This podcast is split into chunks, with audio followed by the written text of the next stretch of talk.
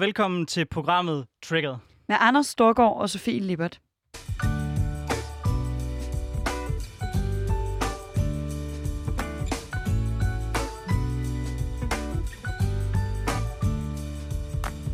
Ja, og så er vi tilbage igen her i programmet, hvor vi hver uge diskuterer de største sager og det, der øh, pisser dig og mig allermest af. Og denne her gang, der er vi jo på live. Jeg har glædet mig enormt meget. Det er lang tid siden, og jeg er klar til at give den gas og tale om alt det, der er sket i den her uge. Ja, jeg synes også, det er vildt fedt, og jeg er kæmpe fan af, at øh, når vi taler om ugen, der kommer, og ugen, der er gået, at vi så faktisk er up to date, og ikke kommer til at forudse ting, der allerede er sket. Så hvad har du så lagt mærke til, der er sket den her uge? Ej, men jeg har virkelig haft øjnene rettet meget mod øh, hele den her sag med nemlig.com, der øh, først blev afsløret i at have nogle helt horrible arbejdsvilkår for deres øh, chauffører, og det var der vældig meget snak om, og så har det øh, for nylig vist sig, at det også gælder deres lagermedarbejdere, som arbejder under sådan nogle absurde vilkår, hvor det tælles på sekunder, hvor lang tid de er om at lave arbejdsopgaver. De har et pointsystem og en stor tavle, der lyser orange eller rødt, hvis man ikke er hurtig nok. Og de fortæller, at de hverken har tid til at gå på toilettet eller drikke vand. Så, øhm, det er i hvert fald ikke lige frem sådan nogle vilkår, man normalt forbinder med det danske arbejdsmarked. Det er du helt ret i. Nej, det er virkelig langt væk og meget øh, interessant oven på den snak, vi havde for to uger siden om, om gule og røde fagforeninger. Der er i hvert fald ikke nogen af dem, der vil synes, at det her det er i orden. Jeg tror, at den her uge, der har jeg gjort øh, det, som jeg jo ofte gør, som er, at jeg kigger lidt ud over de danske grænser og ser, hvad sker der ude i verden. Og der er en lille smule bekymret over den russiske ophobning af soldater ved grænsen til Ukraine, hvor nu øh, USA og England også har sendt flådefartøjer derned. Det er lidt spændt på, hvordan det kommer til at udvikle sig. Det er sjældent godt tegn, når russerne begynder at, at mobilisere, så det er noget af det, jeg har holdt øje med. Og så har jeg selvfølgelig også været pisse pist over den måde, som AstraZeneca er blevet skrottet her i Danmark, fordi jeg vil bare gerne snart ud bare gerne stikkes i armen. Nå, nu skal vi til det. Hvad trigger dig? Jamen, udover nemlig, så øh, trigger det mig, at hver eneste gang Dansk Erhverv kommer med et forslag øh, til en eller anden forbedring af et eller andet, øh, oftest når det er uddannelsessystemet, de vil forbedre, så skal det finansieres ved at gøre SU'en på kandidatuddannelser lånebaseret. Og det er virkelig en gammel traver, og vi skal deal med det hver eneste år, hvor Dansk Erhverv kommer med et nyt udspil. Og hvert år må vi tage debatten om... Øh, om der virkelig skal være SU til sådan nogle privilegerede mennesker, som der går på, øh, på vores øh, uddannelsesinstitutioner, som går på vores universiteter, som tager en kandidatuddannelse, som bliver kommer til at tjene en masse penge, forhåbentlig, og med høj sandsynlighed. Øh, og det bliver tit en debat, om det virkelig kan passe, at SU'en er med til at bryde den sociale arv, fordi der findes jo masser af lande, som er lige så gode som Danmark til at bryde den sociale arv gennem uddannelse. De har jo for eksempel ikke en SU, eller som i Norge, hvor SU'en faktisk er lånebaseret.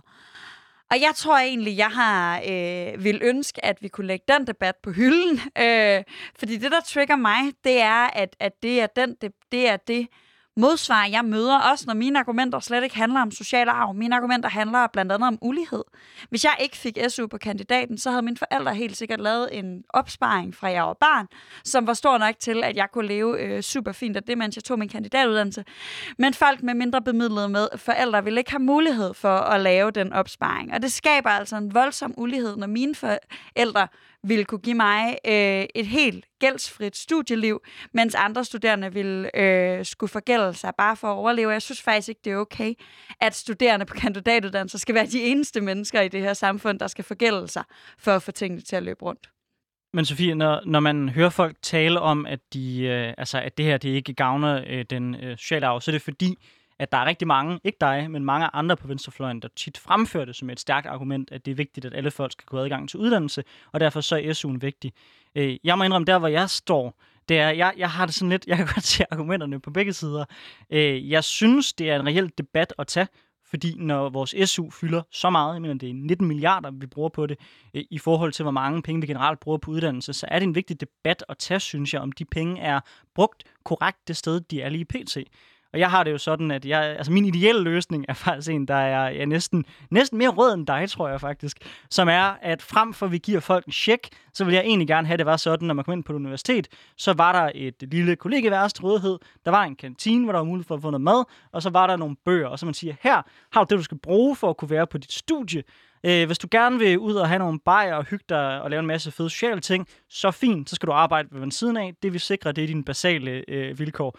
Men jeg ved godt, hver gang jeg foreslår det, så pisser jeg alle af, og især mine liberale venner i den borgerlige blok, så det får nok ikke flertal for. Men vi har tilkaldt hjælp. det har vi i hvert fald, og vi har faktisk tilkaldt os øh, nogle søde liberale venner af, af to forskellige slags i vores powerpanel. Øh, og den første, det er dig, Thomas Nørgaard, som er øh, medlem af Liberal Alliance. Øh, hvordan står du i hele SU-debatten? Bliver du lige så pist som mig, hver gang der skal være og foreslår det? Nej, det gør jeg på ingen måde. Det gør jeg på ingen måde. Og jeg, jeg skal måske lige starte med at sige, at, at Liberal Alliance har ikke nogen holdning om, at man skal pille ved det nuværende SU-system. Det har Liberal Alliances ungdom til gengæld. Så når jeg udtaler mig nu, er det, er det på egen vegne. Men, men jeg synes, at, at det udspil, som Dansk Erhverv har, er utrolig øh, vel afbalanceret og, og med fare for at, og så skulle trætte dig med et argument, du synes åbenbart øh, er ligegyldigt, Sofie, så synes jeg, at debatten omkring, hvorvidt det øger den sociale mobilitet, er afgørende. Jeg tror, det er derfor, at langt hovedparten af danskere går ind for, at vi bruger så mange penge på uddannelse. Det er med håbet om at øge den sociale mobilitet, og at folk bryder deres sociale af. Og så er jeg ikke så bekymret over at skabe fattigdom for de mennesker, der står til at få den højeste uddannelse i vores samfund. Gengæld synes jeg, at debatten om, hvorvidt man kunne rykke midler inden for den samme sektor, fordi det er den debat, man har, når man ikke kan plukke penge fra træer, så synes jeg, det giver mening at snakke om at rykke penge til for eksempel folkeskolen, hvor vi jo kan se på meget forskning, at det er det, der er med til at øge den sociale mobilitet. Ja, helt klart, øh, altså helt klart en interessant debat, om, om vi skal rykke penge øh, internt i sektoren. Øh, men vi har selvfølgelig også taget endnu en lidt anderledes liberal med, øh, også fra vores powerpanel, og det er dig, Gino Victoria Duabi fra Radikale Venstre. Og jeg er faktisk lidt nysgerrig på, hvor stiller du dig i hele SU på kandidatuddannelsesdebatten? Øhm, jamen, jeg stiller mig på din side i dag, øhm, øh, Sofie, fordi at... Øh SU'en betyder rigtig, rigtig, rigtig meget for vores samfund, for vores unge, for ulighed, øh, øh, for opnåelse af lighed, men også for kvaliteten af den, det samfund, vi bor i, og, og, og det, øh, den arbejdskraft, som, som vi, vi har formået at få og løfte også samtidig. Så, så jeg bliver rigtig, rigtig pist, når Dansk Erhverv kommer med øh, sådan nogle udtalelser, skulle jeg til at sige. øhm, så ja. Men Gino, hvis jeg må udfordre dig lidt, så øh, ja. altså, ved jeg jo, at øh, det radikale venstre også, du går meget op i, at der skal bruges flere penge på uddannelse.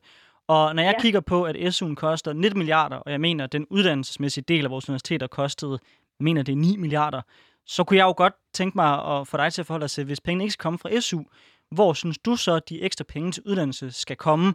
Og øh, kan du ikke godt se argumentet for, at man ligesom øh, siger, okay, vi har kun den her pose penge til rådighed til uddannelse, så så lad os bruge den bedst muligt, og at det måske er federe at have en forelæsningstime mere, end det er at have øh, flere penge i SU? Jo, øh, det vil være rigtig dejligt at få mere kvalitet på vores uddannelse, og som radikal, så vil jeg bare sige, at der ikke er noget nulsumspil, altså hvor der, øh, øh altså man kan ikke gøre det ene, og så ikke gøre det andet, osv. osv. Øh, fordi at øh, grunden til, at kvaliteten på min uddannelse er forringet, for eksempel, det har vi tidligere talt om, det er jo fordi, at højrefløjen har sparet så mange penge på uddannelsesområdet. Det kunne vi til gengæld starte med at lade være med og begynde at bruge de penge, vi har sparet. Øh, finansloven øh, var, var et lille skridt, men et vigtigt skridt øh, på vej hen mod at investere i uddannelse igen, og lade være at stoppe med at bespare på et område, der er så vigtigt, der er levebrød for Danmark. Vi har ikke, øh, måske har vi mineraler, men vi har altså ikke andet, øh, vi, vi kan bryste os af på samme måde, som uddannelse kan. Øh, undskyld til landbruget osv. osv. Men der, der, jeg er på uddannelsesholdet, og, og, og, og derfor, når du siger, om vi ikke skal investere i, i kvaliteten i stedet for. Jo, det skal vi også. Vi skal også investere i, i, øh, i kvaliteten. Og det gør vi for det første ved at lade være med at spare 31 milliarder på uddannelsesområdet. Alright, øh, Thomas, det du hører Gino sige, det er, at øh, det er på grund af borgerlige regeringer, at der er blevet sparet igen og igen og igen på vores uddannelsessystem, øh, og pengene øh, kunne man jo have, netop have brugt på uddannelse, hvis du gerne vil bruge flere penge på folkeskolen. Hvorfor prioriterede man så ikke det, når man havde borgerligt flertal, frem for at hele tiden tale for eksempel skattelettelser? Er det ikke et argument, du kan se resonemanget i, eller vil du forsvare de borgerlige regeringsbeslutninger? Ja, det, er, det, er jo, det, er jo et fint, det er et fint argument. Altså i forhold til de, de udgifter, vi har til SU, altså står det slet ikke, altså det svarer slet ikke til, til de besparelser, som der bliver øh, henvist til her. Det er jo sådan, at vi bruger lige så mange penge på SU, som vi bruger på uddannelse over et. Så jo, det er selvfølgelig rigtigt, der kunne givetvis godt øh, ligge noget i det, men hvis vi skal have den helt overordnede debat, hvor at vi snakker rigtig, rigtig mange ressourcer, så kommer vi ikke udenom at snakke omkring SU. Og jeg synes i øvrigt også, at, at det SU-niveau, vi har, når det i hvert fald er så højt, også hele vejen op til, til kandidaten, medfører lidt en uheldig kultur i Danmark, hvor vi har vores uddannelsessystem og vores beskæftigelsessystem meget skarpt adskilt. Og der er jo for nogle øh, studerendes vedkommende, der er det jo først, når de er færdige med deres kandidat, at de for alvor får et møde med arbejdsmarkedet. Og det synes jeg generelt ikke er hensigtsmæssigt, og jeg synes, det ville give rigtig fin mening, hvis der var flere, der tog deres kandidatuddannelser i samspil med, at de var på arbejdsmarkedet, og hvor at der også var et samspil mellem, at man brugte den virksomhed, man var i som case, men at man jo så også fik løn, fordi man arbejdede sideløbende med. Så jeg kan ikke se, at hvis ikke vi substituerer de mest øh, privilegerede øh, mennesker, udover at vi i forvejen giver dem en, en meget øh, dyrbar uddannelse, at det skulle medføre øh, en eller anden form for ulighed, fordi det er de mennesker, der kommer ud og tjener flest penge, altså efterfølgende alligevel. Jeg synes jo, det er meget interessant, og jeg bliver nødt til at vende tilbage til de øh, tal, som er Anders slynget ud, fordi det kan godt lyde meget voldsomt, at vi bruger, hvad siger du, øh, 9 milliarder på, øh, på vores universitetssektor, og kun øh, øh, og 19, hele 19 milliarder på SU'en. Bare lige vigtigt at nævne, at det er altså mange flere end universitetsstuderende, der modtager SU. Det er også folk på mellemlang, mellemlange videregående uddannelser, det er også folk på gymnasielle uddannelser, det er også folk på korte videregående uddannelser. Der er generelt rigtig mange mennesker, der modtager SU, så inden vi sådan hæfter os for meget på de tal. Det tror jeg heller ikke nødvendigvis, du gjorde, Thomas. Men også bare for lytteren. Det er altså vigtigt, at I ikke går og tror, at man bruger dobbelt så mange penge på universitetsstuderendes SU, som man gør på deres uddannelse. Det gør man virkelig ikke. Det er fordi, der er en kæmpemæssig gruppe studerende, som ikke går på universiteterne, der men, altså også får SU. Men vi er enige om, det er cirka 50-50, ikke? Det må jeg ærligt indrømme, at det er ikke tal, jeg står med lige her. Det, øh, det, det, det er sådan, jeg har forstået det. Det synes jeg også er en voldsom fordeling, 50-50, må jeg indrømme.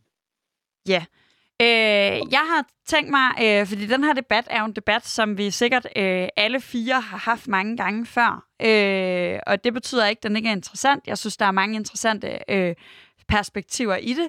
Øh, for eksempel mener jeg også, det er relevant at tage en debat om, om vi forventer, øh, folk læser fuld tid, når vi giver dem en gratis uddannelse. Øh, men et indspark, jeg har fundet i øh, Uniavisen, som er, hvad hedder det, Københavns Universitetsavis, øh, som jeg synes godt kunne tænke mig at høre jeres holdninger til, fordi nu har vi været lidt inde om det her med at bryde den sociale arv. Og der er altså en gut, der skriver et øh, debatindlæg, hvor han lægger op til at lade SU'en være afhængig af forældrenes indkomst indtil, øh, altså hele vejen igennem systemet. Lige nu er den det, indtil man er 20, eller så længe man går på en ungdomsuddannelse. Øhm, og jeg kunne egentlig godt tænke mig at høre dig, Shino. Vil du synes, at det var en god idé, øh, hvis nu vi skal prøve at komme de der danske erhvervtyper, og dem, der gerne vil spare på SU'en lidt i møde, kunne vi spare ved at sige, at sådan nogen som mig, der har ret velbemidlede forældre, jeg skal have lidt mindre i SU end øh, folk, der kommer fra ikke-akademikerfamilier, hvor de øh, har lidt færre penge at rykke med? Nej. Det er simpelthen øh, ulighedsproblematikken, der opstår stadigvæk, fordi så bliver du øh, uligstillet i forhold til mig. Det kan godt være, at du, Sofia, har et rigtig godt forhold til dine forældre og har mulighed for at låne eller få de her penge af dine forældre, men det er altså ikke alle øh, unge, der har lige godt forhold til deres forældre, som de kan få penge af, bare fordi, at, øh, øh, at de har pengene og fordi man er familiemedlem. Så allerede der føler, føler jeg, at der kommer til at være nogle problematikker, der gør, at unge vil hellere fravælge en, en videregående uddannelse mellem lang og kort. Øh, øh, det er underordnet. Øh, så nej, det vil jeg, jeg vil ikke imødekomme dansk erhverv på nogen som, nogen som helst måder, fordi at det, det hele det her ulighedsprincip, øh, der bekymrer mig. Bekymrer mig. Øh, ja. Øh, som det eksempel, jeg for eksempel kom med nu her, altså det kan godt være, at du har et godt forhold til dine forældre, og du kan få det her, men det er ikke alle, forældre, altså alle unge, der har et godt forhold til deres forældre, som har de her penge. Nej. Hvad tænker du, Thomas? Altså nu, øh, nu kan jeg jo så stadigvæk ikke høre, hvad det Nej, er, Gino, Jeg kan, lidt- he, vi har lidt uh, issues med, at Thomas ikke kan høre Gino, men uh, helt kort, så Gino, Ja. hun vil ikke uh, uh, imødegå dansk erhverv på den her. Hun synes at kun det uh, vil skabe ulighed, og at man kan ikke være øh, sikker, altså, fordi vi ikke er sikre på, at man har et godt forhold til sine forældre, bare fordi de har mange penge, øh, og ikke kan være sikker på, at man kan få penge, bare fordi man er øh, 25 år og har velbemidlede øh, forældre. Men hvad tænker du, Thomas? Ja, det, er heller ikke, det vil heller ikke være den løsning, jeg hælder til. Det, jeg synes, der er det gode ved Dansk Erhvervs forslag, det er jo netop, at det går ind for alvor at adressere det her forhold med, at vi jo omfordeler fra hele Danmark til nogle af de allermest øh, privilegerede og folk med en, en høj kommende øh, indsigt. Og det er jo det, der er det gode ved, at man adresserer det til kandidatstuderende, i stedet for at man spreder, hvad kan man sige, nedskæringen øh, bredt ud øh, og rammer alle. Så jeg synes, det er fint, at man koncentrerer det øh, til kandidatstuderende. I forhold til det her med den sociale mobilitet, som der ikke, hvor, der, hvor det ikke påvises, at der er nogen særlig stor sammenhæng med, med SU-niveauet, så kan man til gengæld se, at der er en sammenhæng imellem, hvor meget studerende tænker over, hvorvidt en uddannelse kan bruges på arbejdsmarkedet efter, og så SU-niveauet. Og hvis man, øh, hvis man, har, hvis man spurgte studerende i Danmark tilbage i 2013, der var det kun 6% af de adspurgte, som der mente, at det kommende lønniveau var afgørende for deres, eller hovedårsagen til deres uddannelsesvalg. Det er ikke fordi, jeg siger, at det skal være hovedårsagen for alle, men hvis man ser på svenske, tyske og engelske studerende, der ligger det på omkring 20-35 procent, altså dem, der mener, at, at det kommende lønniveau er afgørende for dem. Det er øh, jo øh, interessante øh, tal. Jeg tror måske, hvis jeg bare også sådan skal byde ind på, hvad jeg tænker om den der øh, model. Jeg tror, jeg er meget enig med jer i, at det ikke er, er, er vejen frem, men jeg tror, jeg kunne sgu godt være, altså, hvis, jeg, hvis vi absolut skal have en lånebaseret øh, SU på kandidaten, så kunne jeg godt ønske mig, at der var nogle vilkår for folk fra øh, øh, uddannelse, øh, med, øh, familier, hvor man har korte uddannelser, eller familier, hvor øh, man ikke har særlig mange penge, som havde bedre mulighed for at få eftergivet det her lån på den ene eller den anden måde. Det mener jeg vil være en nødvendighed for ikke at skabe den her øh, utilsigtede ulighed, som der vil være i, at jeg altså ikke ville behøve forgælde mig, øh, men folk med færre penge øh, vil forgælde sig. Men Øhm, når du siger, men når du siger utilsigtet ulighed, så bygger det jo på en eller anden forudsætning om, at de her mennesker ikke kommer ud og tjener markant mere end Ja. alle de mennesker, der har været med til at betale deres SU.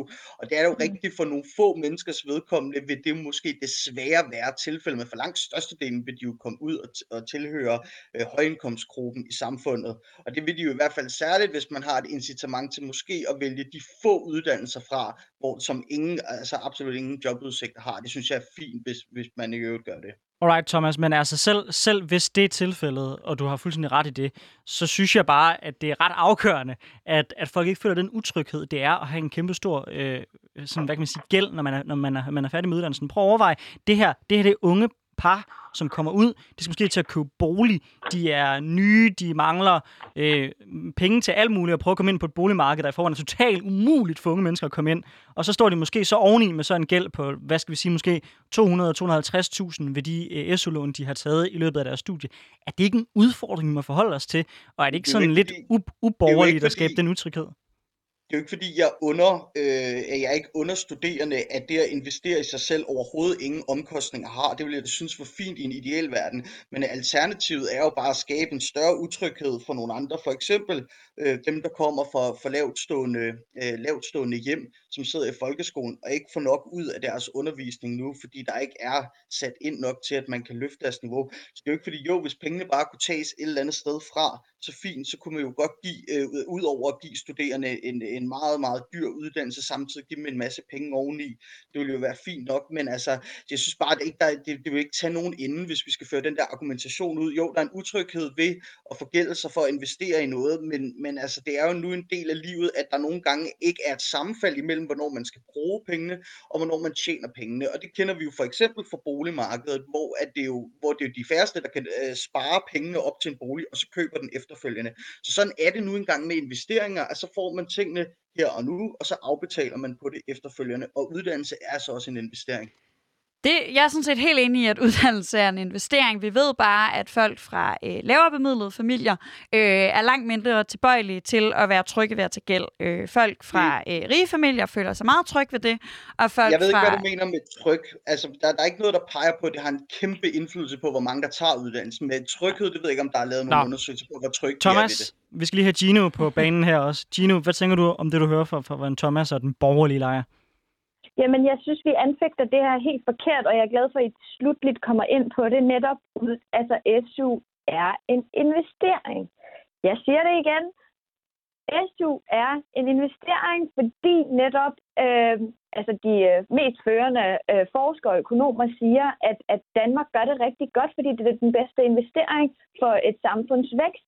Så vi skal ikke kigge på SU som en udgift, og det synes jeg er lidt forkert. Og, øh, altså det, Dansk Erhverv, øhm, det er sådan perspektivet på, at det er en udgift af for det første forkert, og perspektivet på, at pengene kunne investeres bedre, det synes jeg også er forkert. Så lad os kigge på øh, i forhold til gæld og, øh, og, og, og hvad er det egentlig, vi gør forkert? Fordi at Dansk Erhvervs øh, mening om det her kommer jo af, at der for nylig er lavet en, en, en, en forskning, der viser, at børnene er låst fast i deres forældres uddannelsesspor. Så det vil sige, at, at Øhm, hallo? Hallo? Um, Hallo? Vi er der. jeg troede, ja, jeg, det, det lød som om, at I var, øh, I var smuttet. at det, det, det, det, det, den her forskning bygger på, det er, at, forældre, at børn øh, ikke øh, kommer på den her uddannelsesvogn, som de kalder det, hvis forældrene øh, ikke har selv en uddannelse. Det vil sige, at det er ressourcestærke øh, øh, forældres børn, der vælger uddannelsesvejen. Så vi har altså et problem. SU'en har været gavnlig for, at vi kan, vi kan få flere på uddannelsesvognen og har fået på den måde lav øh, social mobilitet. Men, men nu fejler vi på et andet område, så problematikken, det her, det er symptom på noget helt andet. Øh, det må jeg bare sige. Så vi, vi, an, vi anfægter det her lidt forkert, og det er jo det her med, jamen vi udnytter ikke menneskets evne øh, nok i Danmark øh, til Øh, øh, øh, som man er født med. Tusind tak, øhm, Chino. Jeg er egentlig meget enig i meget af det, du fremhæver her. Øh, ja. Vi er desværre øh, nået dertil, hvor vi må øh, runde debatten af. Tusind tak for, at I ville diskutere Dansk Erhvervs øh, forslag med os, og diskutere pros and cons ved øh, at gøre det ene eller det andet ved SU'en. Så tak til Thomas Nørgaard fra Liberal Alliance og Sino Victoria Dwabi fra Radikale Venstre for, at I ville være med i dag.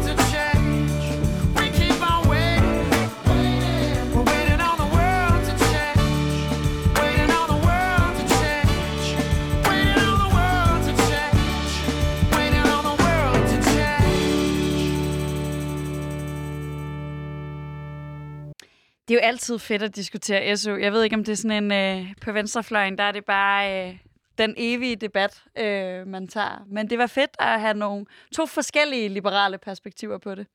Jeg synes også, det er en super fed, fed debat, både, både, øh, både fordi den klart viser forskellen på, hvor man står hen politisk, men også fordi, at den jo nogle gange har lidt sådan benzin-effekt på debatten på venstrefløjen, hvor I, kan, hvor I kan skændes rigtig meget internt om det, og det, ja, er, jo ja. en, det er jo en ekstra øh, øh, bonus for mig som, som borgerlig. Det var helt nyt for mig at diskutere det med nogle borgerlige.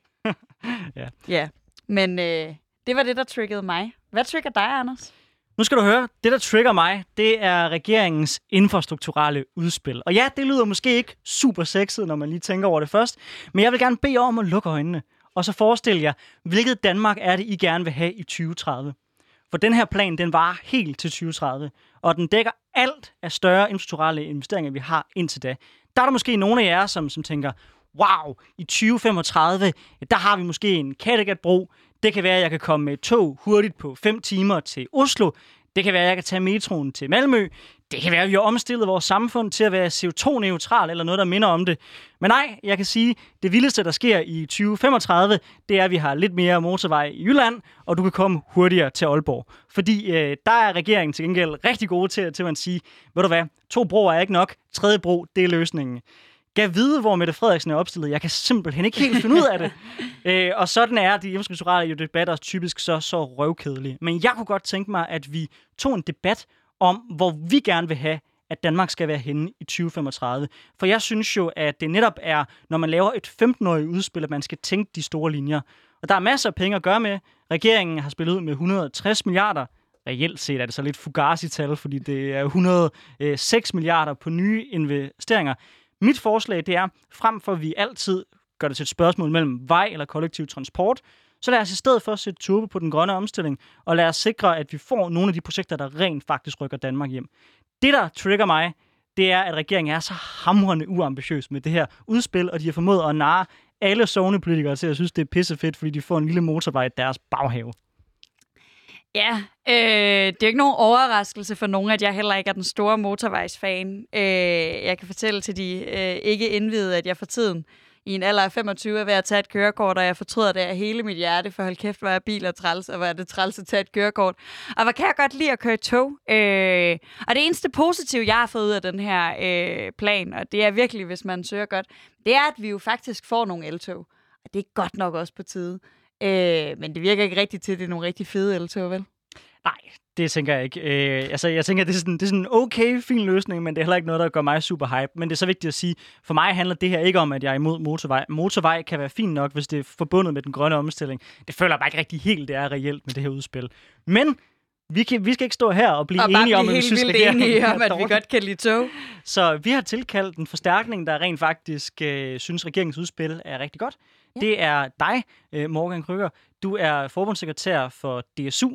Det vil sige, at du er en stolt socialdemokrat. Bliver du øh, også stolt af regeringens udspil her? Jeg synes, at der er mange gode ting i det udspil. Ja? ja. Hvordan?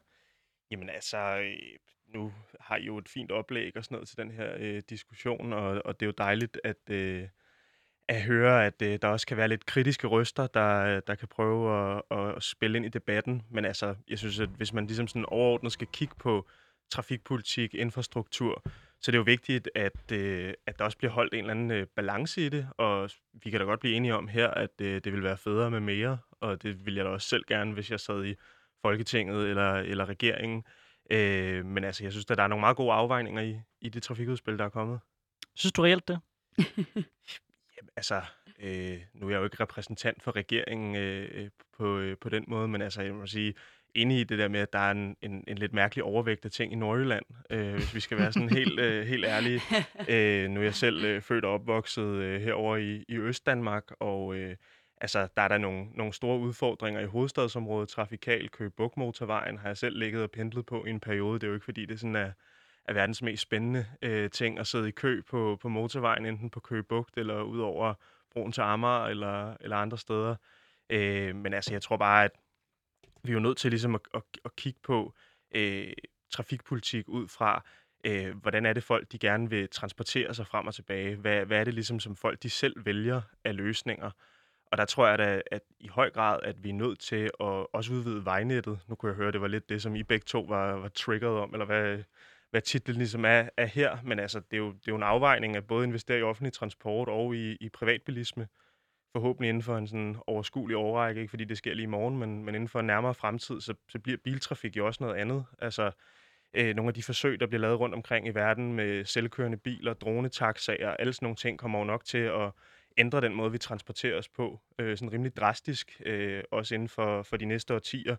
Øh, så på den måde, der synes jeg, at det ligger meget godt i, i tråd med det. Altså Morgan, det er, faktisk, det er faktisk ikke vejdelen, der trigger mig. Jeg tror mere, det er sådan den her mangel for mig at se på at tænke mere langsigtet på det, at det egentlig bare er, at vi gør vejene bredere frem for at tænke, hvordan kan vi bruge vejene bedre til den grønne omstilling. Mm. Altså det er sådan, det her udspil, det øh, bibringer ikke mere CO2, men det gør sådan set heller ikke, at Danmarks CO2-udslip bliver mindre på nogen måde.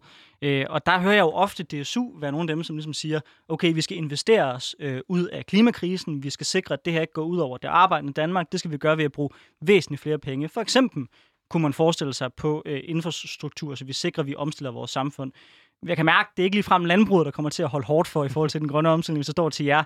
Det er så heller ikke transportsektoren. Altså, øh, hvor er det, den der grønne omstilling skal komme? Fordi hvis vi først begynder at tænke på den i 2035, som det jo reelt set bliver med det her udspil, så har vi jo ikke særlig lang tid til 2050, har vi?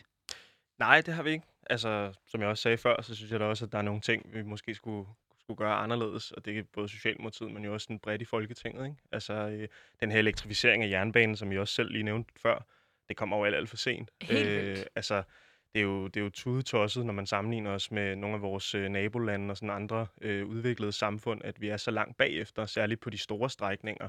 Med den her elektrificering, så kan man altid snakke om nogle af de sådan, mindre øh, pendlerstrækninger, øh, som der ikke er så høj øh, belægning på, men altså de store strækninger, der er det jo mærkeligt, at det stadigvæk tager så lang tid at komme fra A til B, og at øh, vi stadigvæk kører dieseltog. Altså, det er jo underligt det der med, at man ikke må ryge på perronerne mere, men der må gerne stå sådan en dieseltog og bare sprøjte røg ud i fjeset på dig, ikke? Det er sådan en mærkelig blanding. Stå dernede på togperronen på Nørreport station, hvor man bare tænker, her er al, øh, altså al sådan os og partikelforurening, der overhovedet kan være i den her tunnel. Øh, jeg hørte dig lidt, fordi noget af det, der skuffede mig mest ved det her, det var, at der ikke var sådan en, nu kører vi den der øh, skide teammodel igennem, Øh, T-modellen er til den ikke tognørdede øh, lytter.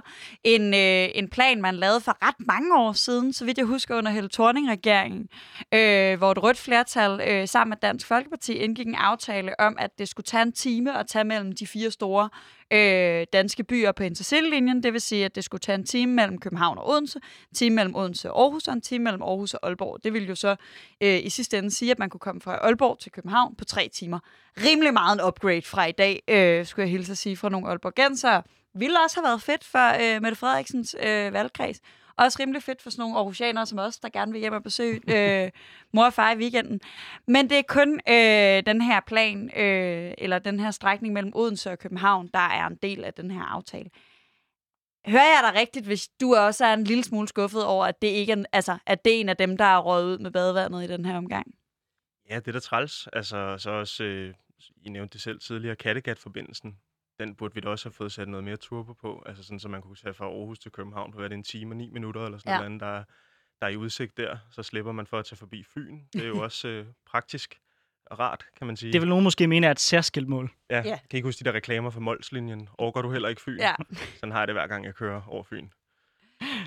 Ja, men, men og selvom vi sikkert kan sidde og blive meget enige her i det her studie om, at, at vi øh, ikke overgår Fyn, så, øh, så kunne jeg godt tænke mig at høre om nogle af de andre projekter, der heller ikke har været, har været med. Øh, jeg, det skal jeg starte med at bare deklarere, jeg er jo med hjælp af noget, der hedder String, som netop arbejder i forbindelse med Femern-bevægelsen. Så jeg har siddet og kigget på nogle af de tal, og det er sådan, at når Femern åbner, så hvis vi får HH med, som er forbindelsen mellem Helsingør og Helsingborg, så vil man kunne komme fra tog med, fra Hamburg til Oslo på 9 timer. Altså, det vil kunne forbinde os fuldstændigt på det, på, på det europæiske tognet. Altså, er det ikke netop sådan nogle ting, sådan nogle større projekter, der kan rykke noget sådan for alvor, vi bør se på, og ikke bare, hvad vil jeg, lave et spor mere på Fyn, som blandt andet er, er sådan nogle ting, som man bruger pengene på den her gang? Jo, jo. Det synes jeg da. Okay, så, altså, så, så, så du er faktisk måske også en lille smule skuffet?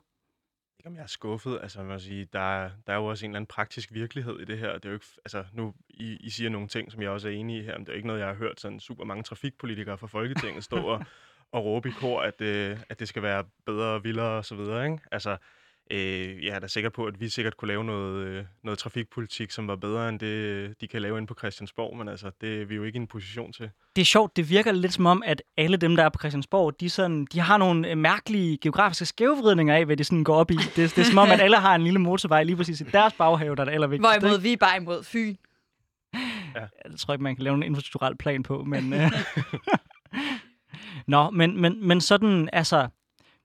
Nu, nu nævner du Kattegat, og den er jo også blevet taget ud. Øh, altså, jeg, jeg ved ikke, at det, det her er ikke Mogens og, Mogensen og Christiansen, men, men øh, hvis jeg nu siger, at Socialdemokraterne måske har tænkt, at øh, vi laver nok en aftale med de borgerlige, så den godbid tager vi lige ud, for så kan vi give dem igen på den anden side. Hvor du så mener, at jeg er helt off i min analyse der er jo, der er jo nogle fordele og nogle ulemper ved at være en lille etpartiregering, ikke? Så skal man jo også ligesom have noget at kunne give ud af. Ja. Ja, sådan har jeg det med mange af regeringsudspil, vil jeg sige, at man sådan tænker, om den der, den mangler, om det er nok, fordi vi får den som lunds på et eller andet tidspunkt. Jeg tror, du har meget ret i, at det her det ender med at blive et, øh, et forlig med de borgerlige, fordi jeg synes godt nok, der er, der er lang vej ud til de folk, jeg normalt øh, omgås med i den her plan. Øh, det ved jeg ikke, om, om, om du bare har det helt fint med, at øh, trafikpolitikken, den laver man med, med højrefløjen i Socialdemokratiet, så kan man lave fordelingspolitik med venstrefløjen. Er det en god måde at være socialdemokrat, eller et socialdemokrati måske mest af alt på? Skal ikke, altså man kan sige, der er nogle dilemmaer i trafikpolitik generelt, hvor jeg også synes, at venstrefløjen, de har nogle lidt spøjse prioriteringer. Altså, øh, man kan sige, hvis man sådan skal kigge på, på, på det rent praktiske i forhold til, til trafikpolitik, så har der jo været en stor historik for, at venstreorienterede mennesker har været imod mange af de store infrastrukturinvesteringer. Vi har lavet Storebæltsbroen, er jo nok det bedste eksempel, for eksempel. Øh, der er der masser af eksempler på. Jeg kommer selv fra, fra Roskilde, øh, hvor at øh, Roskilde Kommune var den første kommune i Danmark, der gik ind og havde øh, CO2-neutrale busser i hele kommunen. Øh, dengang Joy Mogensen var, øh, var borgmester der. Øh, det synes jeg, der var, var et kæmpe fremskridt og noget, man virkelig kunne gøre som, som kommune, også uden at staten ligesom var nødt til at gøre alt muligt i forbindelse med det. Her i København gør man jo også en del for at forbedre busforbindelser, men noget, noget af det, jeg synes er mærkeligt, for eksempel i sådan en øh, sådan mere venstreorienteret trafikpolitik, som man for eksempel fører her i Københavnsområdet, det er jo, at så laver man en metroring, øh, samtidig med at den metroring åbner, så forværrer du så alle busforbindelserne i byen, Øh, jeg boede selv ude i Husum for et par år siden, hvor jeg tog to af til og fra øh, arbejde ud fra, fra Voldparken der. Øh, og det var jo altså det var jo ikke en fornøjelse på nogen måde at sidde i 2A. Det er det jo heller ikke nu, hvor jeg nogle gange tager 5C til og fra forskellige ting. Det er jo ikke sådan en, en, en spændende ting i ens hverdag, man ser frem til. Det er jo mere noget, man gør nød end, end af lyst. Øh, og for eksempel også i forbindelse med, med metroringen og den offentlige transport her i København, jamen, så er det jo bare mærkeligt, når man åbner en metroring, så samtidig så går man ind og forværrer parkeringsforholdene. Altså, det er også noget af det, jeg gerne vil snakke med om, det der med, at det er jo super at investere mere i offentlig transport, men hvis det er, at man ikke forbinder det med den sådan mikro øh, transport, vi har, for eksempel biler og cykler osv., så, så kan meget af det jo være lige meget. Altså, hvor mange store pendlerstationer her på Sjælland kender I for eksempel, hvor man kan parkere sin bil, og så tage toget ind til byen. Ja. Køge Nord, det er umiddelbart den eneste, jeg kan komme på. Øh, ellers så er det jo fuldstændig umuligt, at stationerne ligger inde i bykernerne, hvor der er mega meget trafik til og fra, og der er ingen parkeringsforhold. Det synes jeg er en vildt god pointe, og jeg, jeg tror sådan rent trafikpolitisk, jeg er kæmpe fan af netop sådan Køge Nord-ideen, øh, og igen, til øh, den ikke tognørdede lytter, så er Køge Nord netop en ny station, øh, som ligger øh, ved Køge, men ikke i Køge, altså nord for Køge, sjovt nok, øh, hvor der er mulighed for det her med at tage sin bil dertil, og så tage et tog ind til byen. Og det er jo også noget af det, øh, som man for eksempel var ambitionen med Aarhus Letbane, øh, at man skulle have lyst til at tage sin bil til et letbanestop, og så tage letbanen ind. Lige nu er letbanen øh, en strækning, der går fra nord til syd. Den er ikke super brugbar endnu. Øh, der skal noget mere til, før det er en interessant model. Men den idé kan jeg godt lide, og det ærger mig også, at det netop ikke er... Altså, at det ikke er de der store projekter, for det er pisse stort at gøre sådan noget. Anlæg Køge Nord, altså, det, altså har været et kæmpe anlægsprojekt. Men det gør der noget positivt for de der ting. Øh, så vil jeg bare som regibemærkning sige, at jeg bor ude i Brøndshøj, jeg tager to af, og jeg er helt med dig, at jeg ville virkelig ønske, at jeg havde noget federe kollektiv transport. Fordelen er så, at to af er en elbus, og den anden bus, der kører til Brøndshøj, det er 5C, og den kører på naturgas, så det er nogle relativt grønne busser. Nå, øh, nu, øh, nu er det ikke, fordi jeg ikke synes, det er fascinerende at høre om, om jeres om stærke lokalpolitiske holdninger i Brøndshøj. Øh, men hvis vi så prøver at hive det lidt op endnu en gang, så vil jeg i hvert fald sige, jeg synes jo, det man har lavet her, det er, at man har taget den, den samme type forlig, man vil lave på en 5 eller 10 årig periode, som man normalt gør, og så har man sagt, hvis nu vi udvider den til 15, så kan vi give folk endnu flere gaver. Og så laver man de samme kortsigtede investeringer bare over 15 år, og så ender man pludselig med at stå i en, med en kæmpe stor udfordring. Og der vil jeg egentlig gerne prøve lidt kritisk over for dig, Sofie, fordi at øh, SF øh, og i meget høj grad enhedslisten er jo netop meget imod mange af de her store projekter, der rent faktisk mm. rykker noget. Når man, når man ser på det, som, øh, som øh, SF og i primært enhedslisten går ind til, så er det jo nærmest udelukkende cykelstier, som man tager med ind. Og der, øh, der synes jeg, at det er interessant, at venstrefløjen ofte stiller sig øh, på bagbenene netop om de her større projekter, der, der netop omstiller vores land. Øh, altså det er lidt som om, at, at, at det skal være småt. Hvorfor skal det altid være fucking småt på venstrefløjen? Og det synes jeg er et godt spørgsmål, men også fordi jeg tror, jeg tror faktisk, jeg synes, det er relevant at skelne mellem enhedslisten og SF her. Øhm, fordi mit indtryk er, at SF's trafikordfører, øh, øh, hvad hedder hun, Anne, det er jo ikke, fordi jeg var i tvivl, hun hed, Anne Valentina Bertelsen, øh, er gået ret meget togvejen, og ret meget netop, altså, og man kører meget på den der skide togfond med den der skide teammodel, og det var meget det, man gerne ville have. Øh, og det må, altså, så kan det være, at der er noget, noget nostalgi i, at venstrefløjen er kommet til at hække sig fast på den der idé og sige, det er den her, vi holder fast i, og glemmer at bringe de nye store projekter til bordet. Men mit indtryk er faktisk, at vi har en venstrefløj, der i hvert fald i SF. Øh, jeg må indrømme, jeg har ikke sat mig ret meget ind i, hvor enhedslisten placerer sig op til de her infrastrukturforhandlinger. Øh, men SF har jo en ambition om, at der skulle ske noget stort, og er, er, er også skuffet over det her. Så jeg tror, at venstrefløjen er vågnet op. Jeg vil fuldt ud anerkende, at man har været for meget på øh, cykelstifronten, men jeg tror også, jeg synes også, der kan ske noget stort på cykelstifronten. Altså, jeg cykler mm-hmm. øh, nogle steder, hvor jeg, jeg arbejder i Gentofte, og jeg bor i Brøndshøj. Øh, og der skal jeg blandt andet cykle langs motorvejen, noget af vejen. Det kunne være rigtig fedt, hvis der var en lækre cykel. Altså, der, der er nogle, nogle ting, der kunne gøre det mere attraktivt at cykle øh, som jeg også synes er relevante, mm. og som mm. altså også kan gøres i stor skala. Ja, ja når man, altså, prøv, altså jeg, jeg synes også, at cyklisme er super vigtigt. Altså, jeg bor på Frederiksberg. Øh, mit primære transportmiddel, når det ikke er metro, det er en, en, en, en cykel. Så det kan jeg 100% godt relatere til. Jeg siger bare, at, at, at det er som om, at de projekter, der rent faktisk rykker noget, altså Femern var SF mig bekendt imod. Storbælt var man imod. Kattegat kan ikke helt finde ud af, hvor jeg står henne. Det jeg svinger tror jeg heller ikke helt, vi selv kan. Øh, HH, som er igen forbindelsen til Sverige, den nye, er man imod. Jeg har ikke hørt, at man heller er tilhænger af metro til, til Malmø. Altså, det er sådan lidt som om, at, at, at lige så vel som mange af de borgerlige kun kan svinge sig op til at gøre motorvejen lidt bredere, så er det SF og Enhedslisten kan svinge sig op til, det er lidt bredere cykelstier, og så, hvad vil jeg, måske lidt elektrificering, and that's it. Og det synes jeg bare er ærgerligt igen. Det, det, er sådan, det tror jeg er det kerne af den debat, jeg gerne vil have, det er, hvordan får vi de store ambitioner tilbage? Hvordan får vi noget svung og nogle store armbevægelser? For det tror jeg faktisk, der er behov for, når vi, når vi rent faktisk snakker 15 år ud i fremtiden. Jamen altså, øh, jeg synes, et af de bedste succesparametre, man kan måle en statsministers succes på, det er, hvor mange broer, der bliver bygget, mens man sidder der. Altså, og det er derfor, at Stavning, han er den største, vi har haft og det er jo ikke både sagt som socialdemokrat, men også som dansker, han byggede ni store broer, mens han var statsminister. Altså det var virkelig noget, der bandt Danmark sammen og tog os fra at være, altså øh, tog os ind i den moderne tidsalder og sørgede for, at der ikke skulle være små færgelejre med færgemænd, der sejlede folk frem og tilbage. Det, det synes jeg er en vigtig markør i hvert fald, og det er jo også noget, hvor vi, nu har vi snakket om Kattegat allerede, Femern er ligesom undervejs. Øh, Helsingør-Helsingborg kunne også være et spændende sted. Ikke? Altså, hvis vi ligesom skal kigge lidt mere visionært på det, så synes jeg da, at broforbindelser med både tog og bilspor er, og helt, er helt klart markør. vigtigt at, at have togsporet med. Det tror jeg er en af de grunde til, at, at der er meget øh, røre omkring Kattegat-forbindelsen. Det var, at der lige var nogen på et tidspunkt, der synes den kun skulle have et bilspor. Øh, det vil jeg i hvert fald synes var meget upopulært. Men jeg er egentlig klar på nogle broer. Ikke så klar på den der bro, øh, tredje bro til Aalborg. Altså, øh, ikke, ikke super klar på, at det er der, vi skal ligge, øh, at, at det er den bro, Øh, er det virkelig den bro, Mette Frederiksen skal blive Ja, Morgan, for? Morgan kan vi ikke lige, kan vi ikke lige godt tale om, at når, man, at når man laver et udspil, som er så uambitiøst, at så når det vildeste projekt, det er den der fucking bro, og man gør det samtidig med, at det ikke reducerer noget CO2 rigtigt, så tager man en, en motorvej, og så hjerner man den igennem sådan en naturskøn ø på, på Eholm, så man bare fuldstændig smadrer ved bare hjerne motorvej i, i, igennem den. Kan du godt se, at, at det ser lidt mærkeligt ud, når man gerne vil tale om, at vi skal være CO2-neutrale i 2050 og have reduceret 70 procent øh, i 2030 og ja, investere os ud af krisen osv.?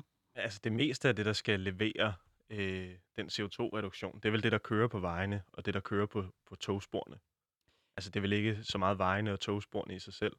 Og den, den Ej, ej, udvikling det, er det, gang. det, er, det er jeg ikke enig med dig i, fordi at øh, du rykker enormt meget CO2 ved at rykke, øh, øh, hvad kan man sige, øh, transport over fra lastvogne over til øh, tog.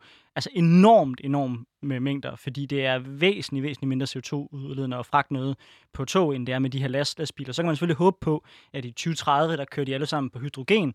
Det håber jeg i hvert fald. Men, men, men det, er, det er i lang, langt hen ad, hen ad vejen et håb, som det ser ud lige nu. Ikke? Jo, jo, og den dagsorden kan vi jo nok godt blive enige om os tre her, at det er noget, vi skulle øh, have gjort noget mere ud af, og sørge for, at der kommer flere grønne biler, og at de skal komme hurtigere. Men altså, det vejene er vel ikke problemet, eller det største problem i den henseende. Det er vel netop omstilling af transportformer. Det er jeg enig med dig i. Ja. Men det hænger sammen med investeringerne. Og der er jeg faktisk lidt nysgerrig, og det kan godt være, at, at, at nu udstiller jeg, at jeg jo faktisk ikke har læst hele det her udspil. Øh, hvad med hele ladestanderproblematikken? Hvad med hele, altså fordi hvis vi skal have alle de der skide elbiler, øh, så skal det jo være øh, attraktivt at køre elbil, og, og jeg skulle hilse at sige fra alle de venner, jeg har, der har en el- elbil, det er det ikke lige nu, fordi der godt kan være lidt langt til den næste ladestander, hvor- hvorimod der jo aldrig er særlig langt til den næste tankstation. Der har ikke været særlig meget debat om det, og det har der ikke, fordi at øh, regeringen har lavet sådan et rigtigt øh, klassisk regeringsudspil på det her punkt, hvor der er nok til det svært for alvor at kritisere dem for det. Heller ikke helt nok til, vi kommer i mål med det, øh, og så kan man ikke rigtig helt råbe og skrige så meget. Men jeg, jeg er ret sikker på, at der kommer noget på ladestanderdelen, når der landes en aftale. Især hvis der er nogle flere venstrefløjspartier, der, der skal med. Så, så det, det er sådan, den del er jeg ikke så bekymret for, for at være helt ærlig. Jamen, det er jo godt at høre, fordi det er jo rigtigt, at, at, at det vigtige er, hvad der kører på vejene. Men for mig er det sgu også, altså hvis jeg nu skal være helt ærlig, for mig er det altså også vigtigt, at der kører færre biler på vejene. Så kan det godt være, at de er blevet grønne. Øh, men for mig er der også nogle trængselsproblematikker øh, i for eksempel hovedstadsområdet, hvor jeg ville ønske, at der var en kollektiv transport, der var så attraktiv, at flere folk fik, fik lyst til at tage den. For mig er der altså også en ambition om at flytte nogle mennesker fra øh, deres egen personbil, uagtet om den er, er grøn, for selv en grøn personbil øh, er jo ikke øh, totalt neutral. Den kører på el, øh, og før vi har omstillet hele elnettet, så øh, er det jo ikke ikke belastende. Så for mig er der jo også en ambition om, at vi ikke bare får, får rykket... Øh, altså, de biler, der er, ikke bare skal være grønne. Og der tænker jeg faktisk, at vejene er relevant, for hvis vi bliver ved med at bygge ud, så øh, tyder alt jo på, øh, at så kommer der bare flere biler. Og er, er det ikke et problem? Det synes jeg ikke. Altså, jeg synes også, den der præmis, du har omkring, at der skal partout færre biler på vejene, altså, vi kan jo bare se på folk, at hvornår er det, man tager bussen? Det er, når man ikke har andre muligheder. Jeg tror, at øh, det er svært at lave om på. Altså, jeg har i hvert fald svært ved at forestille mig, hvordan at bussen, for eksempel her i, i København, skal blive så attraktiv, at jeg ikke hellere vil tage min cykel eller tage bilen, hvis det var det, øh, når jeg har muligheden for det. Men ender vi så ikke i en uendelig trængselsproblematik? Fordi en af grundene til, at vi har lyst til at udbygge, det er jo trængsel. Mm. Og vi kan bare se, at hver gang vi udbygger, så kommer der bare flere biler, så er der trængsel igen, og så skal vi udbygge igen. Oh, men, Altså bliver vi ikke nødt til at gøre Men folk noget til køber at stoppe biler den kører udvikling? biler, fordi de har brug for det. Ja, Altså, men har, du kan er se det ikke derfor, de- vi er nødt til at etablere noget, der gør, at folk ikke længere har brug nu kommer transportnørden altså ind i mig, ind i mig her, og så bliver nødt til at sige, at den primære årsag til den vækst, det skyldes altså ikke, at der er flere folk, der kører i bil. Det skyldes, at der er mere transport godemæssigt. Altså, der er flere lastbiler, som kører med varer til os. Så hvis man ikke vil gøre noget ved vejen i forhold til at udvide det, så bliver man nødt til at investere, altså, ikke bare lidt i, vor, i, vores, i vores infrastruktur, men enormt meget, fordi så skal vi have, have netop have rykket det hele over til at begynde at køre på tog. For jeg antager, at uanset hvad vi mener, så vil vi stadigvæk gerne have, at der er goder i vores forretning. Vi kan få noget at spise, du kan få, hvad ved jeg, din avocado til din salat, whatever it is. altså, det tænker jeg, vi stadigvæk gerne vil have. Øh, og, og, og, og hvis, du bare, hvis du bare lader vejene stå til, og du ikke rent faktisk sikrer at losse en masse over på, øh, på skinner, men altså, så ender du i en, en, en, situation, vi bliver enormt meget fattigere som land. Altså, vi mister allerede 26 milliarder øh, øh, bare, øh, bare ved ikke at have lavet de investeringer, der kommer i den her omgang. Og sådan er det jo hele tiden, ikke? Den grønne omstilling er da også helt afhængig af den varetransport. Præcis. Altså, I Danmark har vi tusindvis af virksomheder, som er specialiseret i at lave produkter, der, skal, der er fuldstændig nødvendige for den grønne omstilling. Og hvis det er, at vi ikke kan transportere vindmøllevinger fra Lolland eller fra Vestjylland øh, lige nu, så er det jo et stort problem for vejnettet der, øh, at Vestas de producerer så meget, som de gør. Altså, der, der er jo også brug for at, øh, at få udvidet. Og der er jo ikke øh, ret meget sjovere, da man var barn, end at køre bag sådan en øh, vindmøllevinge og tænke, hold kæft, hvor er den stor. Tusind tak, fordi du ville komme forbi, Morgan, og øh, tage den her debat med os. Øh, det var helt vildt fedt at blive lidt klogere på, at øh, vi tre i hvert fald godt kunne øh, smide nogle ambitioner ind i den her infrastruktur. Og tak for en mega fed debat om noget så sexet som, som veje og skinner. Det synes jeg var fedt. Ja. Tak skal I have.